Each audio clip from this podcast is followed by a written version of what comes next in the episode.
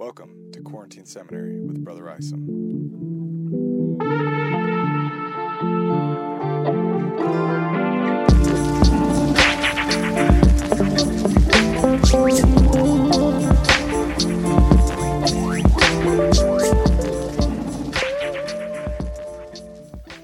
Hey everybody, thanks for tuning in today for a scripture walkthrough of Jacob 2. This is part 1 of Jacob's temple discourse, and our walkthrough of Jacob 3 will round it off. As I've said before, I think there's value in listening to this before reading, or maybe in between readings. Alright, as I said, today we are getting into Jacob's temple discourse. No doubt Jacob gave many, many discourses, but he apparently felt that this one was either representative enough or critical enough, or both, to include as the heads of his teachings, as he calls them. We'll start in verses 1 through 11. Jacob has already given us, the readers, an intro where he outlines the two great sins of Nephite men the mistreatment of women and of the poor. In our day, we tend to think of commandments in light of what we can and can't do. Jacob is going deeper than that.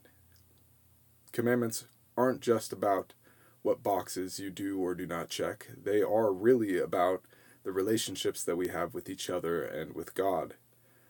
The Nephite men have forgotten that.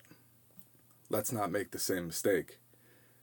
The discourse begins with Jacob declaring his authority He's going to magnify his office with soberness, that he might rid his garments of their blood. We touched on this last time, but this is an Old Testament priest who is teaching a Christian message. It won't be the priest or even the temple sacrifices that can atone for the blood of the people. They will need to turn to Christ. Again, we hear that Jacob is weighed down by anxiety. He's urgent in this message. He's going to try to wake them from their privilege and prosperity. One thing we need to pay attention to in Jacob's language is how he speaks about God and how he speaks about people. In verse 4, for example, God is described as the, quote, all powerful creator of heaven and earth. In verse 21, on the other hand, he'll make it clear that, quote, all flesh is of the dust, making us remember God's words to Adam that we will all eventually return to the dust. In other words, we're mortal. Sometimes it seems inconvenient to push back against things that are becoming culturally popular. The sins that Jacob is about to call out have become accepted by a people who think they are chosen of God. If Jacob doesn't use cultural attitudes to determine what is right and what is wrong, what does he use? Could we learn from him? Jacob tells the Nephite men, It grieved my soul and caused me to shrink with shame before the presence of my Maker that I must testify unto you concerning the wickedness of your hearts. He feels a sense of responsibility for the conduct of his people before God. But more than that, he knows that the women and children of the Nephites are wounded, and to use a modern term, that his words will be triggering. He doesn't want to enlarge existing wounds. Right away, we get a sense of his care and even elevation of the weak and abused in society. They are, quote, the pure in heart. And it guts Jacob that he has to address Nephite men in the plainness of the Word of God before those who don't deserve more burdens than the ones they already carry. Who are the weak, abused, pure, and broken hearted in our society? Do we see them with the same love that Jacob has for those in his society? Next, we'll move to verses 12 through 22. No more preamble. Jacob is now getting to the point. His first message is that the gold, silver, and all manner of precious ores that they are finding in the land of promise are being used as status symbols. The Nephite men have begun to value human life based on a person's access to material wealth. This is a problem no matter when and where we encounter it, but this is a covenant people in a land of promise. The covenant, the land, the people were all meant to be put to use to bless, not oppress. Jacob has no patience for it. Oh, he says, that God would show you that he can pierce you with one glance of his eye, that he can smite you to the dust. And oh, that he would rid you from this iniquity and abomination. And oh, that you would listen unto the word of his commands, and not let this pride of your heart destroy your souls. Calm down, Jacob. I worked hard for what I have. The people who don't have as much as me are lazier or less talented or less righteous. No, replies Jacob. Think of your brethren like unto yourself, and be familiar with all, and free with your substance, that they may be rich like unto you. Do some people work harder than others? Of course. Are some people more intelligent than others? Sure.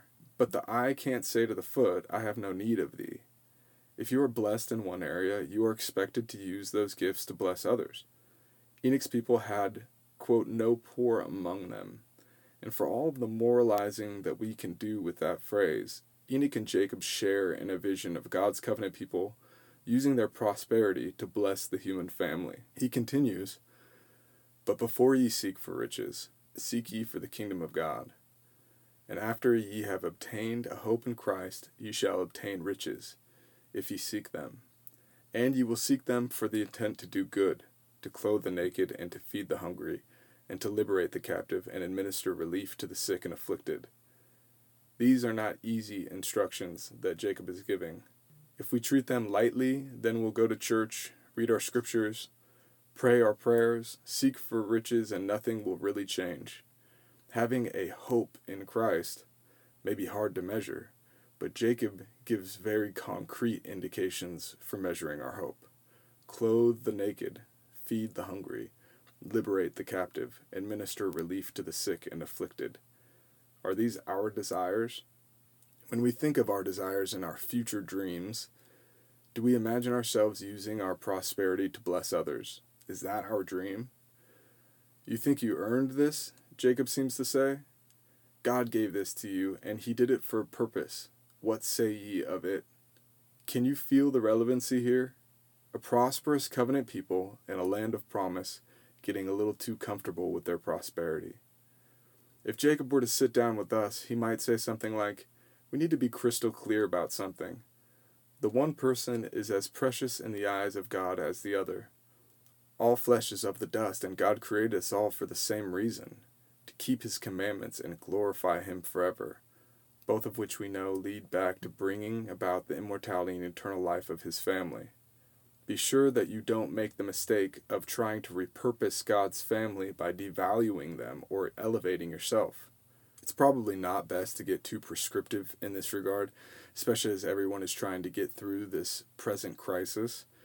But at the very least, I think it's appropriate to make our life plans prayerfully, asking God to put us in positions to bless others and change our hearts.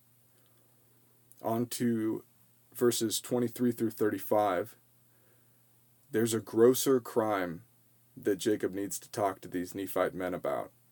Nephite men have been using David and Solomon to justify what he calls whoredoms. We don't exactly know what forms these whoredoms took, but they apparently had to do with men marrying more than one wife and having concubines. Jacob then starts quoting Revelation given by the Lord to Lehi and his family I have led this people forth out of the land of Jerusalem, that I might raise up unto me a righteous branch from the fruit of the loins of Joseph. Wherefore I, the Lord, will not suffer that this people shall be like unto them of old. The Lord cares how women are being treated, and one of the purposes for leading Lehi away from Jerusalem was so that Sariah and Lehi's daughters wouldn't have to suffer like women have for centuries. I, the Lord, have seen the sorrow and heard the mournings of the daughters of my people in the land of Jerusalem yea, and in all the lands of my people because of the wickedness and abominations of their husbands. This will be a persistent problem among the Nephites, and the Lord makes the point that if they don't change, they will be cursed. That's important language to use against Nephite men. Nephite men don't see themselves as cursed. The Lamanites are cursed, not the Nephites. Jacob wants to wake them up. Ye have done greater iniquities than the Lamanites. You have broken the hearts of your tender wives and lost the confidence of your children. Nephite men think that they are better than those poorer than them, better than women, and better than the Lamanites, and it is causing very real wounds. Maybe in light of everything we have learned so far from Jacob, we can read a popular verse in a new light. In verse 28, Jacob quotes the Lord saying, I, the Lord God, delight in the chastity of women. We've made this verse about the law of chastity, But in Jacob's view, the law of chastity isn't even about the law of chastity. It's about treating others in a way that reflects God's care and concern for his family. Yes, keep the law of chastity.